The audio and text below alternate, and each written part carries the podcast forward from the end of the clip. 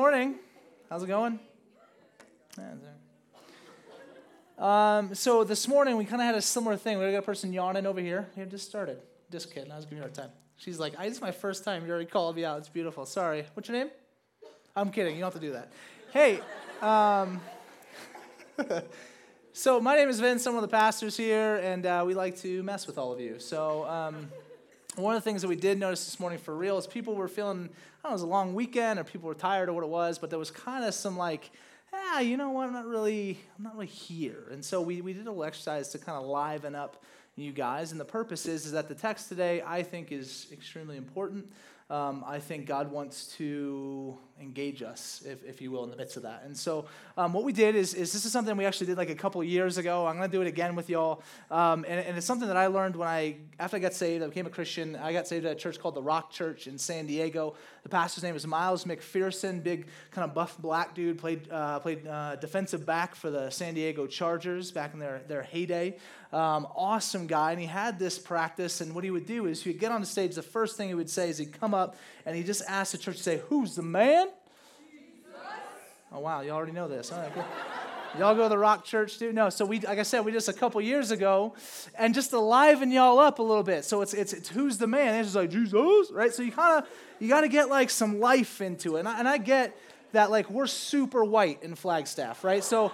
So, like, I know this might be tough, but I'm to ask you to take a step past that and really come down deep with it, you know. So, on three, one, two, three. Who's the man? Jesus. That's pretty good. That's pretty. Y'all, a round of applause for y'all. That was good. That was really good.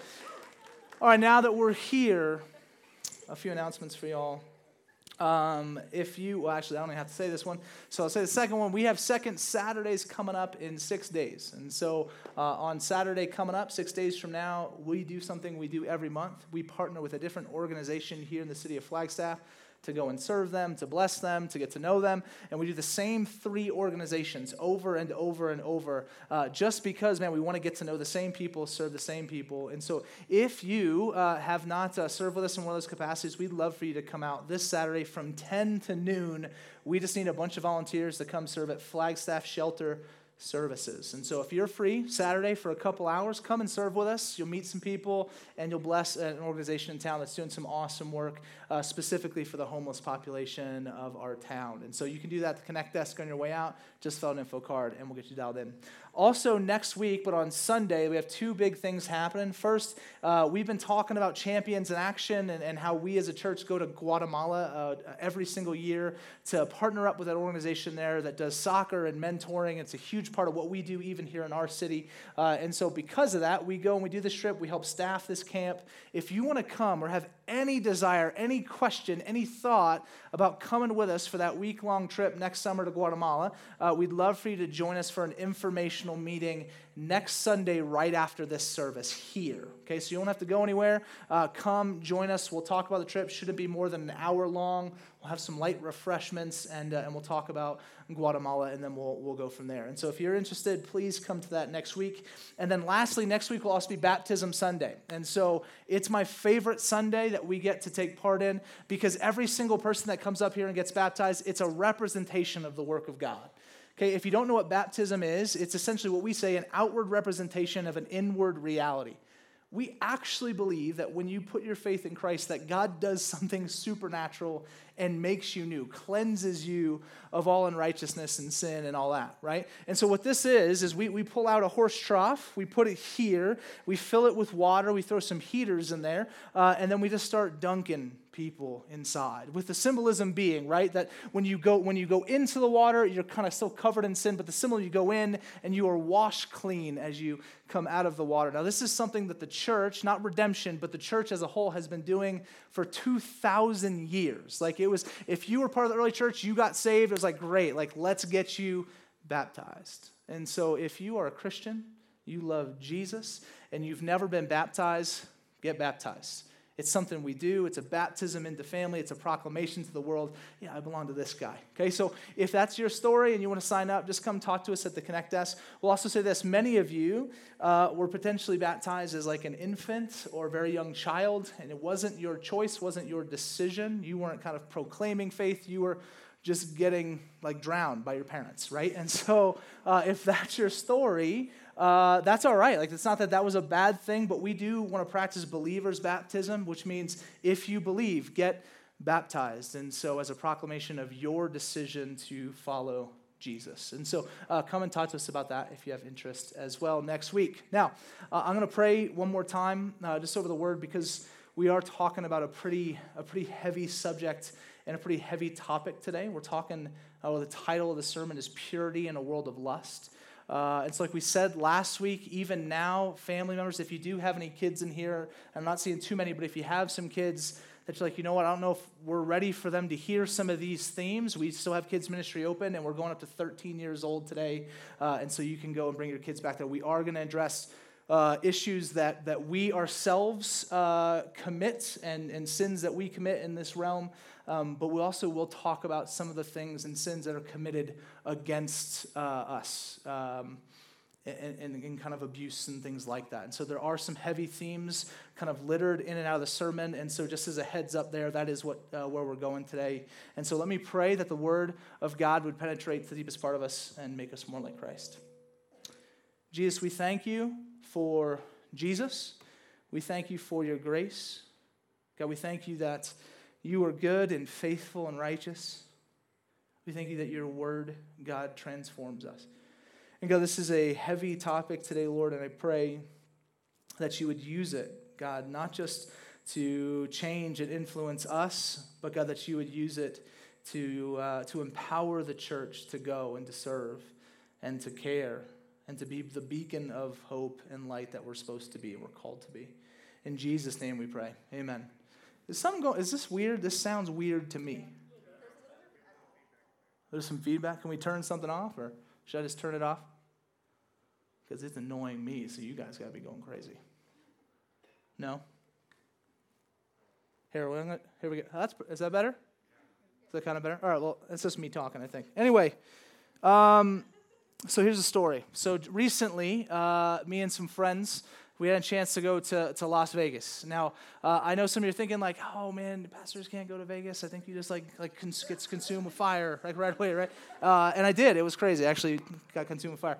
Um, and so no, so we get we get to Las Vegas, and um, it was interesting because you know I've been to, to Vegas before, you know, mission trips and stuff like that, and so uh, I've been to Vegas before, but it was the first time I was going with this intentional lens of like hey man, I know I'm getting ready to preach a sermon about lust. and so you begin to ask the question, like, what, what, is, what does this look like? So when we say purity in a world of lust, right? Like, what does a world of lust look like? And then, and then I was like, oh, Vegas, like that, like that. It's like it looks like Las Vegas, you know. And so we're walking around, and, and listen, if you're not kind of into all the partying and clubbing, and, and you know, take a flyer and go somewhere you shouldn't go, type of stuff. One of the best things to do there is just to people watch. And, and so you kind of just sit back, you know, he's drinking a, a Diet Coke, obviously. And so, uh, you know, and, you, and you just start to people watch. And, and, you see the way people interact in this town. And you see guys and they're, and they're, they're flipping these little cards that they give you to take you off to some club to see stuff you shouldn't see and do things you shouldn't do. And the whole deal. And you stand back and you begin to watch. One of the things you often see uh, is, is this, is, is a fella or, a lady, can be other way, but oftentimes it's a guy. And an attractive female walks by. And then you see this, right? And then oftentimes it's followed by a comment. That, that, that, often comes out as, as well. And we'll, we'll talk about that in just a moment. But, but you see this all the time. And, and, and it was one of the things that began to just grieve me to see it over and over and over this constant kind of pursuit and this, this kind of misplaced desire and everything we'll kind of talk about today.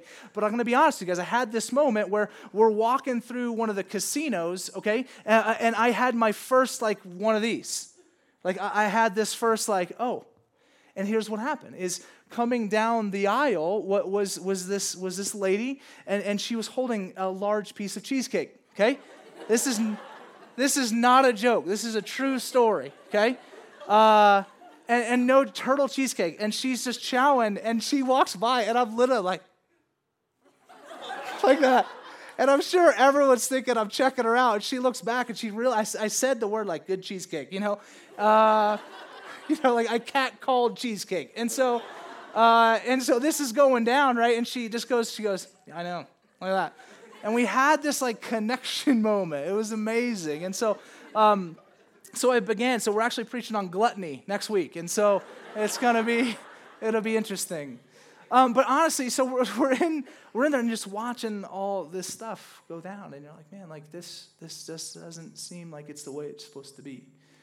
Uh, uh like, like if, we, if you spend time and, and you get into the narrative and, and you know, studying this text through Proverbs that we'll talk about in just a moment, and it's like, man, this, there's this significant disconnect between the kingdom of God and the world that it's trying to create, and it desires to kind of create even in our own hearts, um, and then this place. And then, man, I began to think about it because the reality is, is like Las Vegas is one city, and it's not like lust stops once you get outside the city walls of this town, right?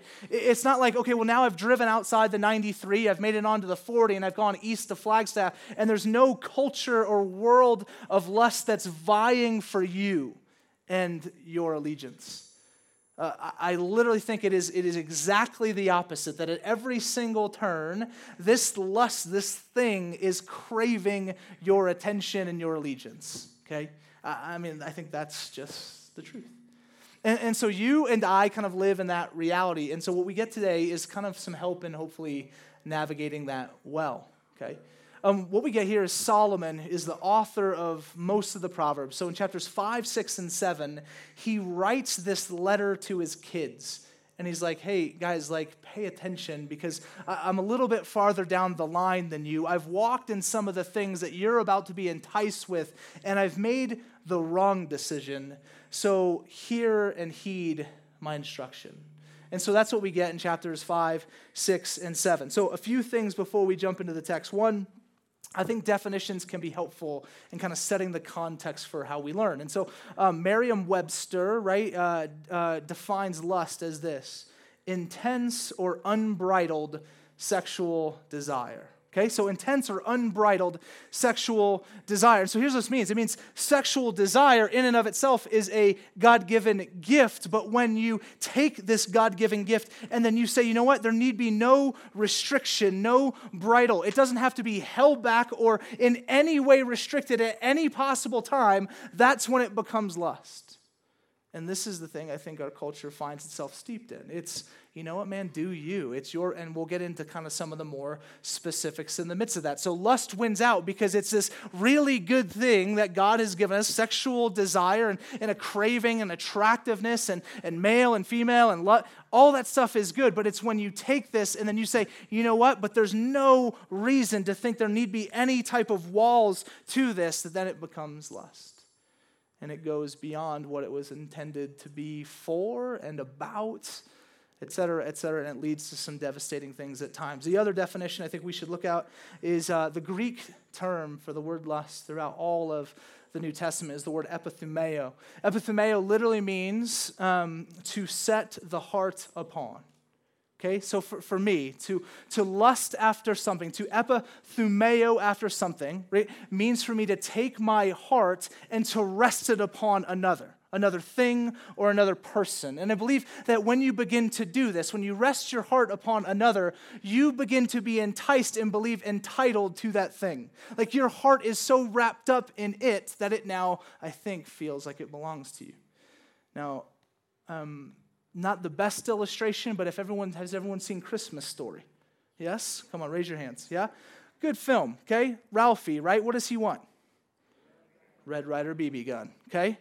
And so the entire film is this consuming pursuit of the BB gun, right? But what's the reality? When he goes to bed, what happens?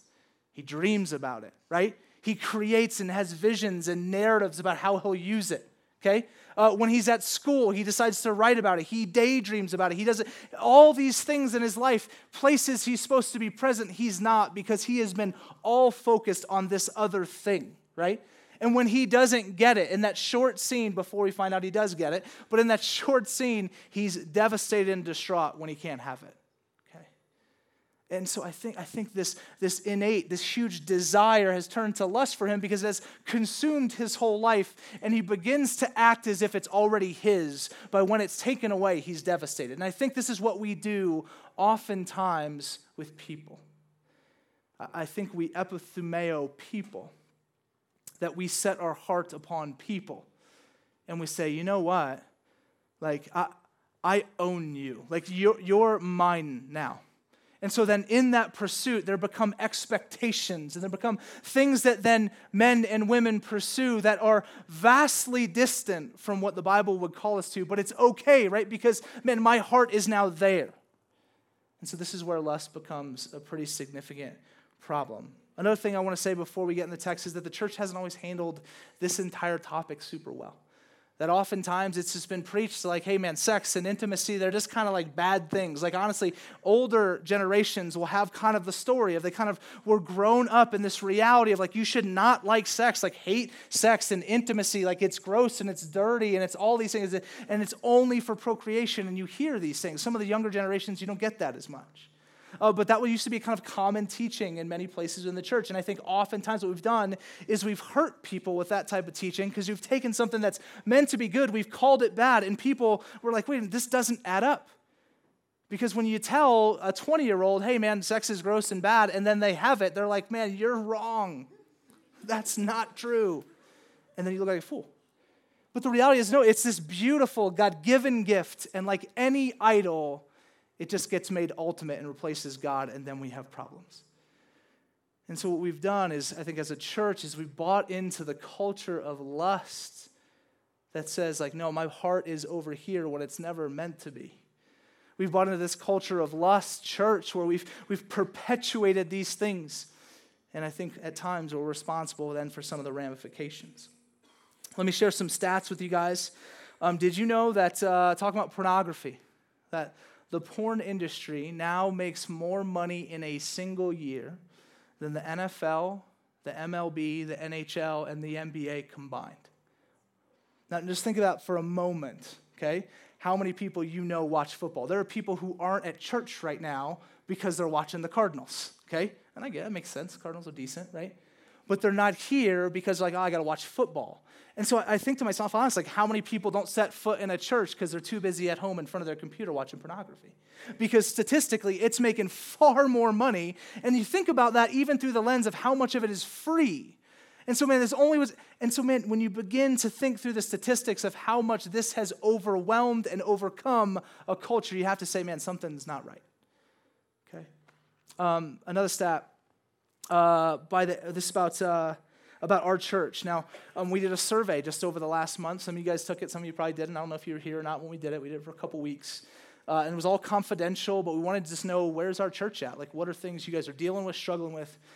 And knowing that we had some of these, these topics. Last week we talked about anger, and 40% of you responded that you struggle with and battle anger as a sin, okay? Um, when dealing with some of these topics today. So 20% of you responded that pornography is a real struggle for you, Okay, 20% of people here in our church, so one in five. And, and, and you know, we're probably, if we're honest, that's probably conservative, right? Because some people maybe were sitting next to a friend, eh, I don't really want to check that in case they're looking at me. And so it's probably even a bit higher than that. So we're talking one in five, probably one in four, one in three people in this room right now are probably struggling with pornography. A, a, thing that if, when we're all just sitting here, if we're honest, we're just having a conversation, we'd probably all say, no, man, that's devastating and bad, and we probably shouldn't have anything to do with it. And yet, all of a sudden, we're talking about a church numbers. And if you get outside of our church, the number is higher. The number is around 31% uh, of people in the church are struggling with pornography use. And you think about that, you're like, man, like, okay, so this is a thing that we know degrades the beautiful image of God that's imprinted upon man and woman. Uh, we know that it, we literally like, scientifically know that it destroys brain connections so that you cannot identify as much with your spouse as you can with a screen. We know these things. These things are scientifically coming out now, and yet the church is now a party to something that is destroying culture at alarming rates. Okay, um, premarital sex uh, did you know that by the age of 44, this probably isn't a huge shocker, but 99% of people will have had sex by the age of 44. 95% of them will do it before they get married. Okay? So, so 99% of people uh, are, are, you know, by age 44, and then 95% of that number are having it before they get married. When scripture is going to say no, no this is this is it is not unbridled. There is a bridle to sexual activity and that part of that bridle is within the covenant and context of a marital relationship right? And so now we have 95% of the population that has gone outside of that Okay, now even within the context of our church, 21%, higher even than listed porn usage, uh, 21% of you responded that premarital sex is a thing that you struggle with. Now, here's the reality, and I want to say this on the front end. There are going to be a lot of things that kind of get tossed out like this, and I don't say any of them from a place of how dare you or to shame you, because that's just foolishness in light of the kingdom of God. Because the reality is, and Anthony even shared this towards the end of his end of the sermon um, this morning. But we have to remember that in the garden, when man had its first opportunity to sin and was successful, right? They all of a sudden realized that they were naked, and says that they were naked and they were ashamed. And so they ran and they covered themselves behind bushes. And they wondered, oh, I don't want God to find me. And they ran from God. And yet, what we find then is in the garden, God comes down into the garden. He finds them. He says, Why are you hiding? He says, Because we realized we were naked and we were filled with shame. And so, what does God do? He slaughters an animal. There is death so that he can make clothing for them to cover their shame and their nakedness. And so, from day one, the first opportunity man has had to sin, God wanted you to know you are not to live in shame, you are to live in Jesus and the work that he's done to cover that. So, anything I say, I'm like, oh, these stats, please do not hear like, how dare you or you're dirty. And that is so far from what's going on. But these are just realities of where we are at. And they're not God's ideal for you or for me or for the world okay?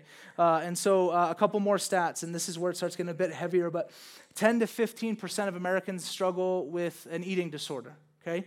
Um, which again, I, I, I, there's, it's a complex issue, uh, but I do not think that a culture that like says, no, what you look like, right, is going to determine, like when Tinder is one of the number one apps and you just look at a picture and decide whether or not you want to get with that, that that's helping to perpetuate a healthy body image, right? I don't, I don't think it's doing that. Now you look within our church, 18% of you responded that you struggle with body image and or an eating disorder here at the church. So one in five again are battling that reality. And again, listen up, like we perpetuate and push into and help out a culture that is degrading the image of God in people.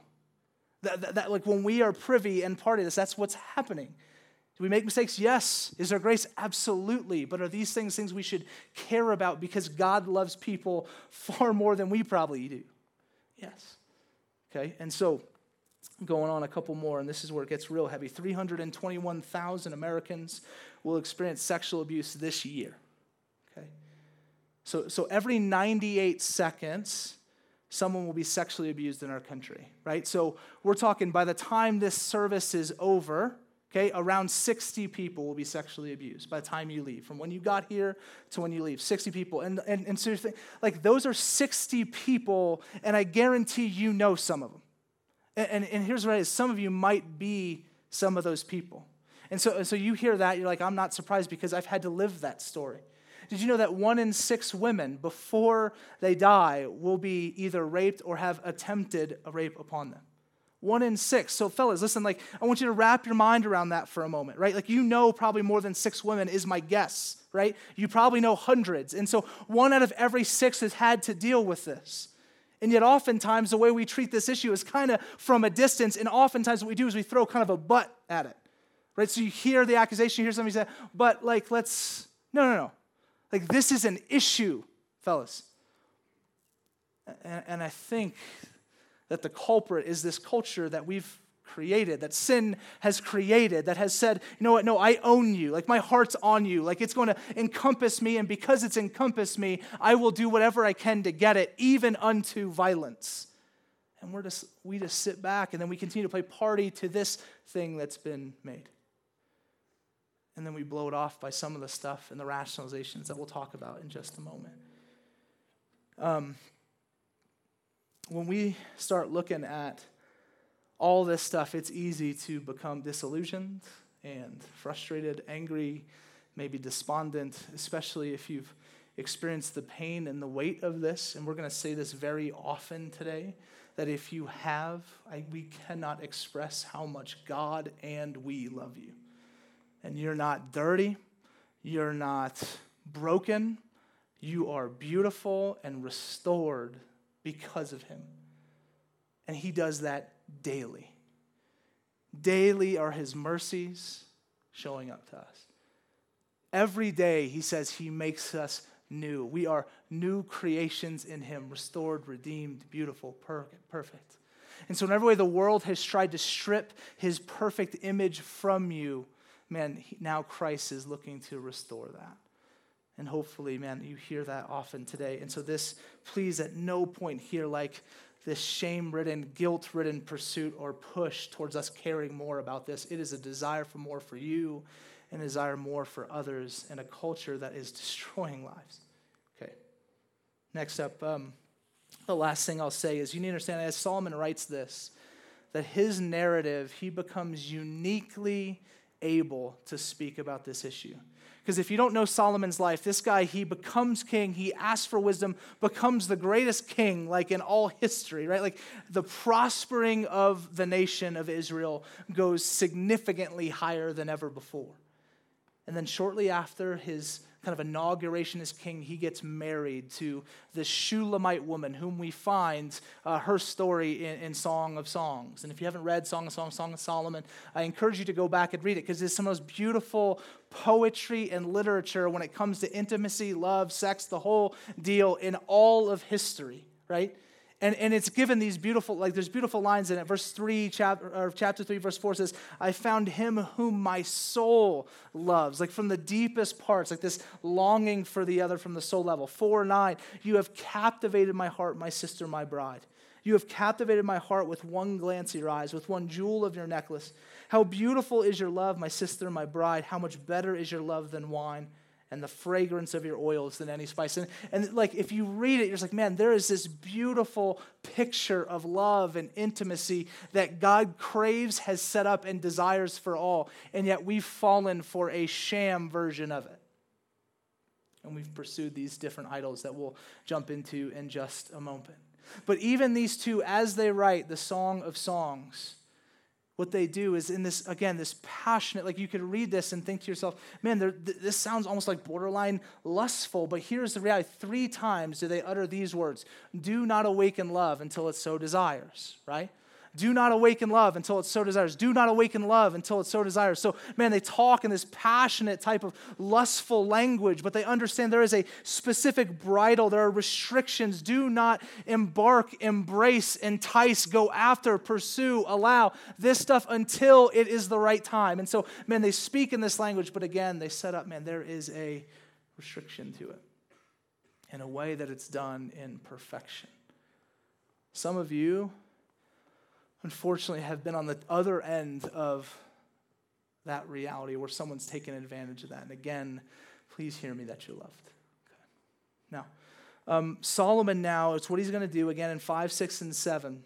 At the start of his reign, he had this one wife. He writes this amazing letter to her back and forth, Song of Songs. And by the end of his reign, by the end of his death, he has 300 wives and 700 prostitutes, right? And so I wonder that as he's writing Proverbs, man, if he's not the right guy to tell us and tell his children, as he'll write in Proverbs 5, 6, and 7, hey, man, listen up and beware, okay? Because I did, I did everything. I pursued it all, and it didn't work out the way I thought it was going to. So please heed his advice as we go on. So, verse 1, chapter 5, here we go.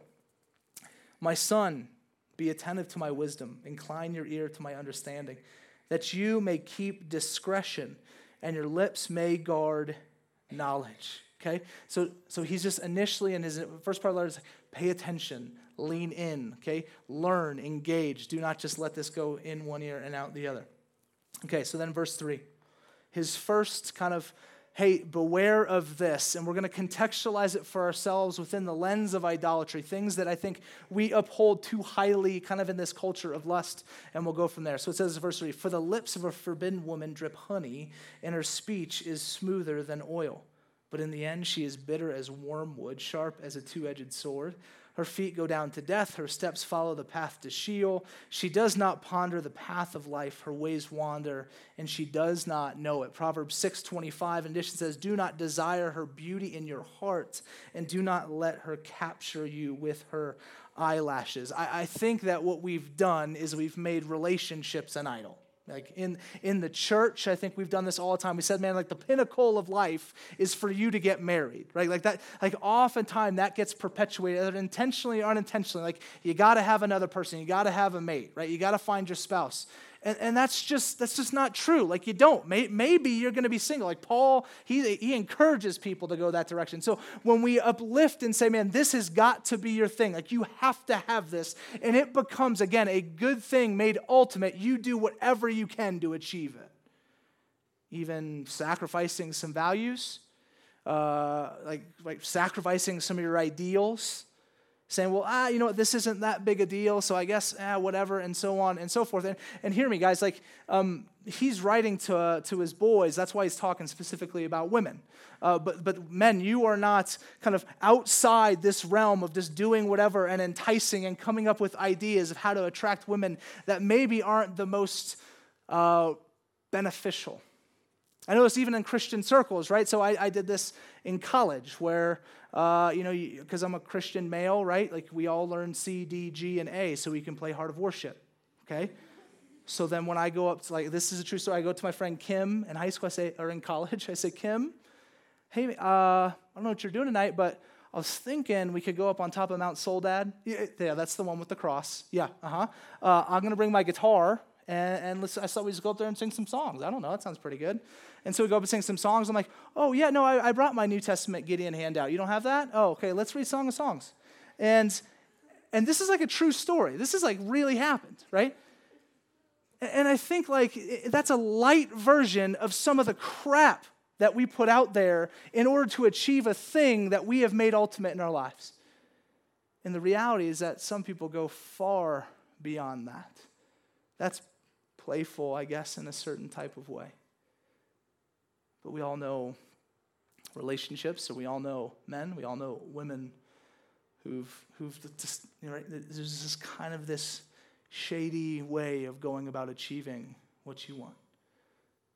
I mean, there's a whole TV show called Catfish that's about this, right?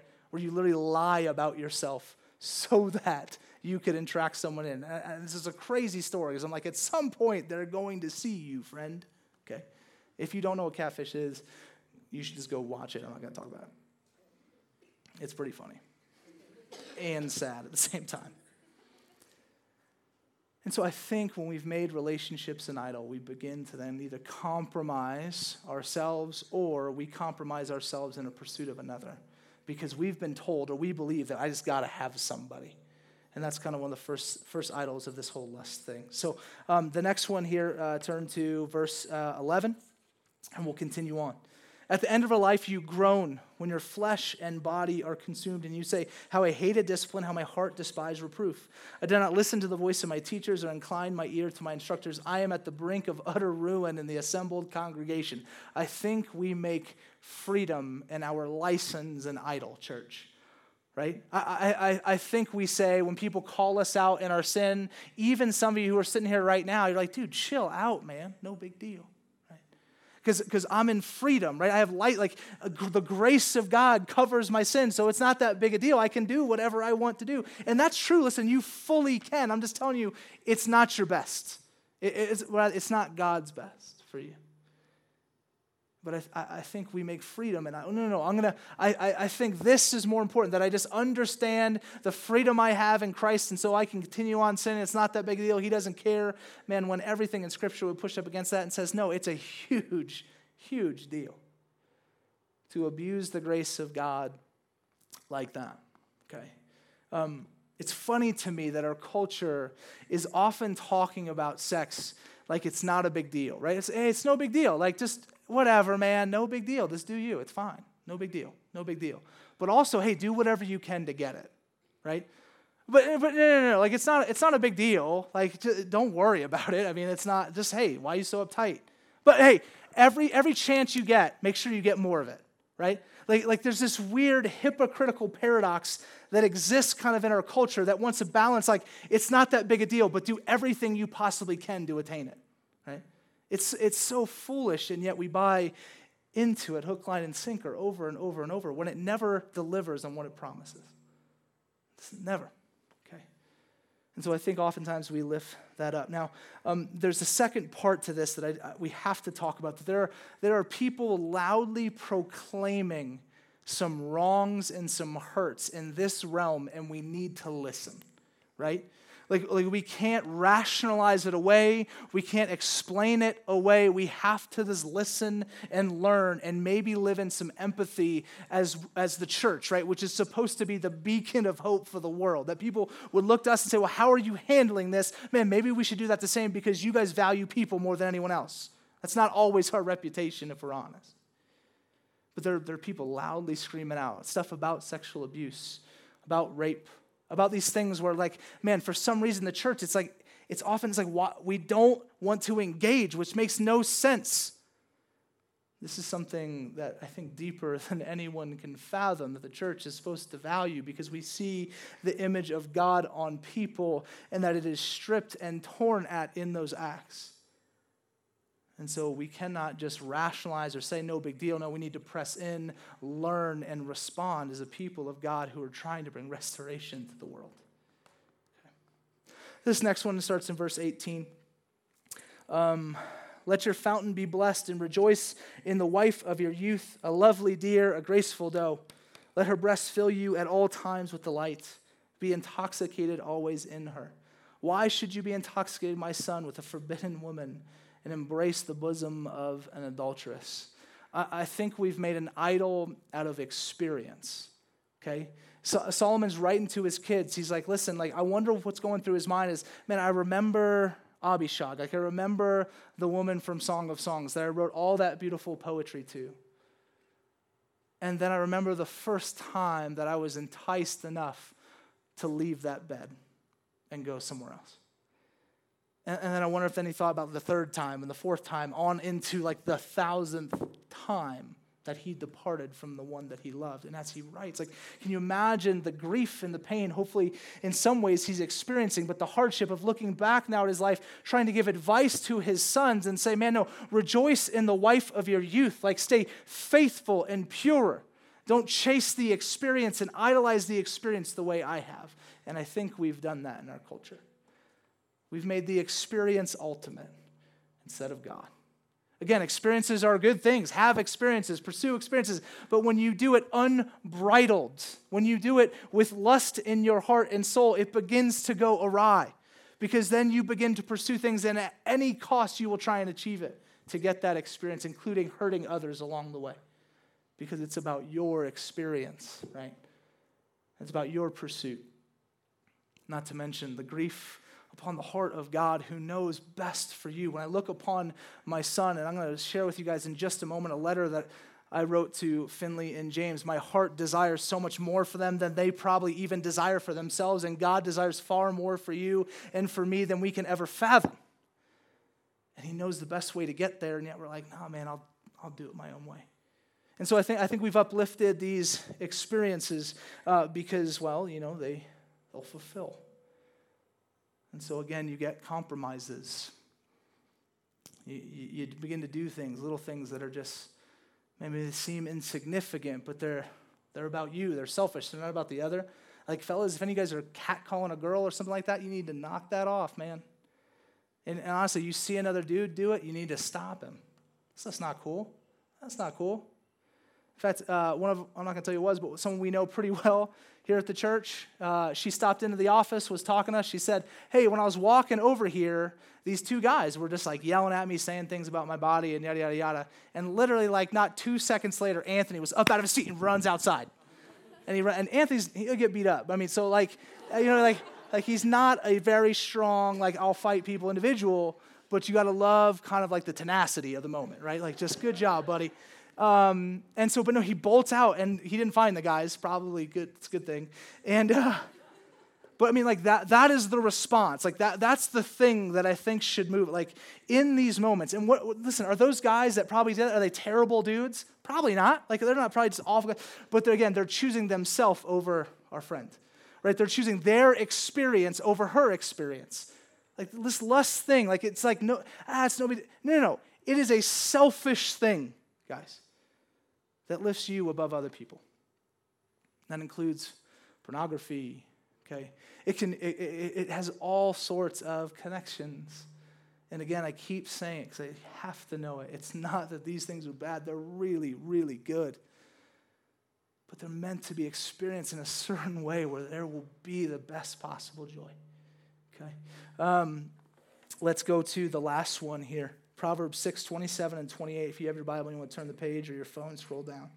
Verse 27 says, Can a man carry fire next to his chest and his clothes not be burned? Or can one walk on hot coals and his feet not be scorched? In other words, no, you can't. If you get close to stuff, it's going to hurt, it's going to affect. And yet we often, again, live in this no big deal type of reality because I think we've made an idol of our will.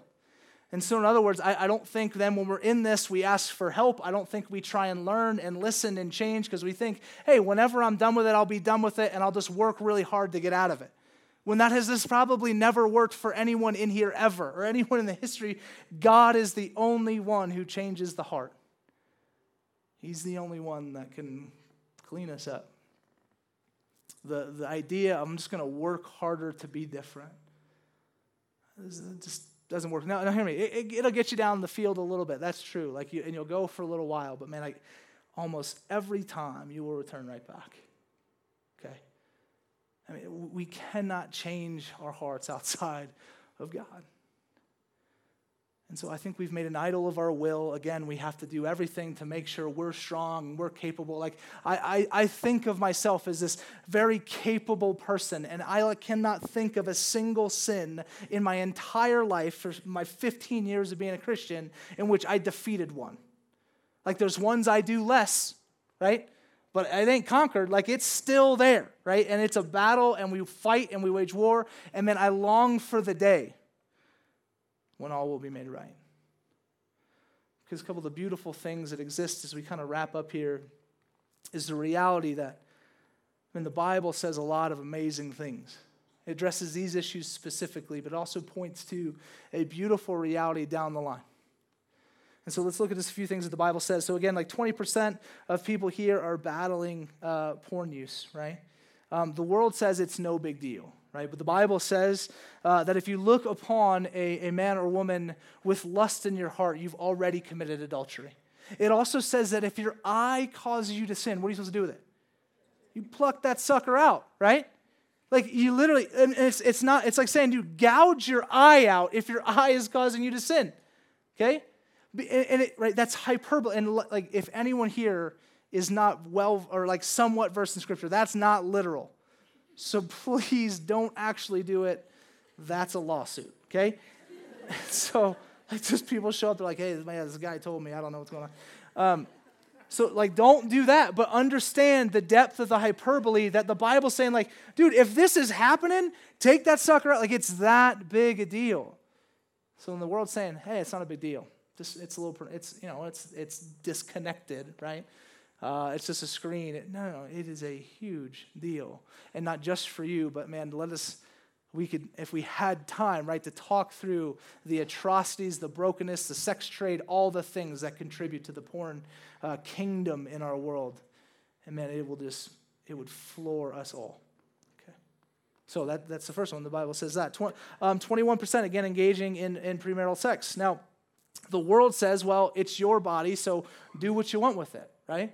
It's your body. And hear me, like I'm not trying to say I hold no ownership. So anything I'm saying, listen, I'm this is just hopefully the Bible. And so it's not like, hey, I don't want you to. Okay, it's listen, the world will say it's your body, do what you want. The Bible will say this that you are not your own, but you were bought with a price. Okay? The Bible will say that God literally knit you together in your mother's womb the, God, uh, the Bible will tell you that you are fearfully and wonderfully made. Like the Bible will say these things, like the, the, the crushing part of this sin is that it is a misplaced, it, it misplaces the beauty that God has put on you in his image when he made you from your mother's womb. Okay, now, I say it again. Because some of you, like this wasn't a choice. And I'm really sorry that, like, and that probably means nothing. Some of you, that wasn't a choice. And that is the worst. Uh, and if you have any desire to talk about it, and it, it doesn't be with me, we have women here that love to talk to you about any of that kind of stuff, man. We, We'd love to have that conversation and help pursue healing and restoration because, man, that has put something on you that shouldn't have been. Um, it, it might make you think things that are just untrue because God loves you and sees you. I, I, and this is not, this is my, my words. I mean, this is the words of Scripture, sees you as beautiful and as cleansed and as restored and made in his image, as new every day, as covered in his blood. I mean, like that is the way God sees you. Like you're the betrothed, the beloved, like these are the realities of that situation. Okay. Um, 18% of you uh, struggle with, with eating disorder or, or, or body image. Um, the world says your image can be beautiful if you kind of fit this standard, right? Uh, if you get to the gym enough, right? Uh, if you kind of insert your thing, you know? Um, and the Bible says, no, man, like your image is already beautiful, as beautiful as it can ever be. And so the, the, the, lie, the pursuit, like, listen, it's to sell you a product. Like they've created this thing, this image. Why? Because it sells more stuff. Okay? Like that, that's what it sells more magazines. Okay? It, it sells more subscriptions to porn websites. Uh, it, it, sells you more products that are going to promise you and, and we're going to deliver to you beauty. That's what it is. Okay? And, and hear me, like, I'm not like, anti makeup or no, like dress nice, do you? That's fine. Like, fellas, dress nice, do what, like, that's not it. Work out, go to the gym. Believe it or not, I actually go on occasion myself, like once a month. Like, it's just, it doesn't happen frequently, but when I'm in there, I'm getting after it, you know? Uh, you know, I'm like, my God, I'm gonna get a good one today, you know? Um, and so, uh, no, so, so I started working on Orange Theory, which is amazing, but they tell you you get 36 hours of like continued fat burn after the thing. And so I'm like, I can eat whatever I want for 36 hours. Like, that's the way my mind works. I'm like, oh, I'm good for 36 hours. Brilliant. Um, and so, listen, the, the world's like, no, you can be beautiful. No, man, the Bible says you are beautiful and is a, like to understand the contrasts of the world's communication of lust and beauty are so drastically different from the Bible's. And that is devastating because it hurts so many people. Okay. Um, the last couple things. Um, listen, the uh, in the sexual abuse kind of rape stuff. My, the last thing I want to say on that is the church needs to be at the forefront and the leader. I think it is one of the very few things that right now that like the world and the church agree on when it comes to like an issue within kind of sexual intimacy and lust is that that stuff is just flat out wrong. And so there's some great campaigns and things going on out there, but but honestly like most of them are focused on the external and, and we should be. I'm not saying the external is bad. Focus on some external. But the church possesses the only true cure, which is the internal brokenness of the heart that is filled with sin, depraved beyond all belief, that seeks to seek self serving things over the other. And Christ is the only thing that can heal the heart. And that is what the church possesses. And so the church needs to be at the forefront of the pursuit of these things and these remedies. Okay? At the end of the day, all this stuff is wrapped up in Christ. Because it's not earn it, it's not, you know, like do better, it's not work harder, it's Jesus. We long for intimacy, closeness, right? Well, Jesus indwells you with his presence, right? Like the Spirit of God indwells the believer. So 24 7, 365, you have the God of the universe who knows and loves you far more than you could ever imagine. He's with you all the time right? So, so that, that gap of like, I just long for someone to be near and intimate and close. Man, Jesus is literally, his spirit lives in you. That's closer than anyone can get. We long for, man, just kind of this, this desire for, uh, just like to desire, right?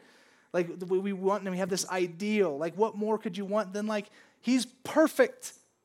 He fits and checks every box. But here's what's so crazy about this is that Isaiah 58 Isaiah 58 says that he had no form or majesty that we should look at him. He had no beauty that we should desire him. And I don't say this sounds like a joke. I don't mean it. Like literally, if Jesus was on Tinder, you would swipe left. Like you wouldn't want him.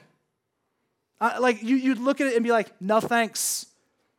And that's the culture we've created is that Jesus Christ, the greatest man to ever walk the face of earth, God in the flesh, you would reject in the culture we've created.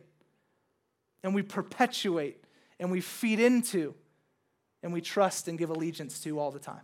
we wouldn't even want Christ. So, Jesus, though, when we begin to pull back the veneer and the lie of our world and culture and what it says is beautiful and good, man, he shines through and he is going to fulfill and be more for you than any of these other idols you can prop up. And here's the reality just because he becomes the ultimate thing doesn't mean you don't get any of the other ones. Usually it means just the opposite, but it's in the right context, in the right joy, for the right time, in the right season, with the right person. And that's the beauty that God promises. And so um, I land with this. Um, like I said, I so I from time to time I'll write letters to my boys, uh, and I hadn't written one on this topic before because while he's you know Finley's like three, three and a half, and, and James is four months, so hopefully they're not too far along into this, right? Um, but I but I write these letters to the kids, and I kind of want to keep adding to it. And so um, knowing that this was coming, I, I, wrote kind of the intro to the letter uh, in this world. And I, and I want to I wanna read it to us um, as, as a prayer for my boys, but as a prayer for our church uh, and a hope for us. Um, and again, it's just the intro, but um, we'll land there and then I'll pray. It says Finley and James, my boys' names. I love you more than you can imagine. A father's love for his kids can't really be described beyond, well, it's a father's love for his kids. Found in that love is a deep longing for you both to be men of conviction, integrity, and faith. So I write to you today to be read when you're not three years and four months old, respectively, on the topic of purity in a world of lust. You see, our world is a broken one. It's not very hard to see. Yet at the same time, its shortcomings often appear invisible or faint at best. At least that would seem to be the only explanation for why I, amongst many others, have chosen its enticements over the greater things of God many times over. You're way too young now to understand these times, but they are indeed tricky. Made all the more confusing by our own proclivity to choose our own good over the good of others. Your hearts and hormones will often pull you in directions of foolishness and lust, imploring obedience in exchange for pleasure, but you mustn't let them win. I pray often for you both that the ugliness and perversion of creation would show itself to be just that a fractured semblance of God's perfection.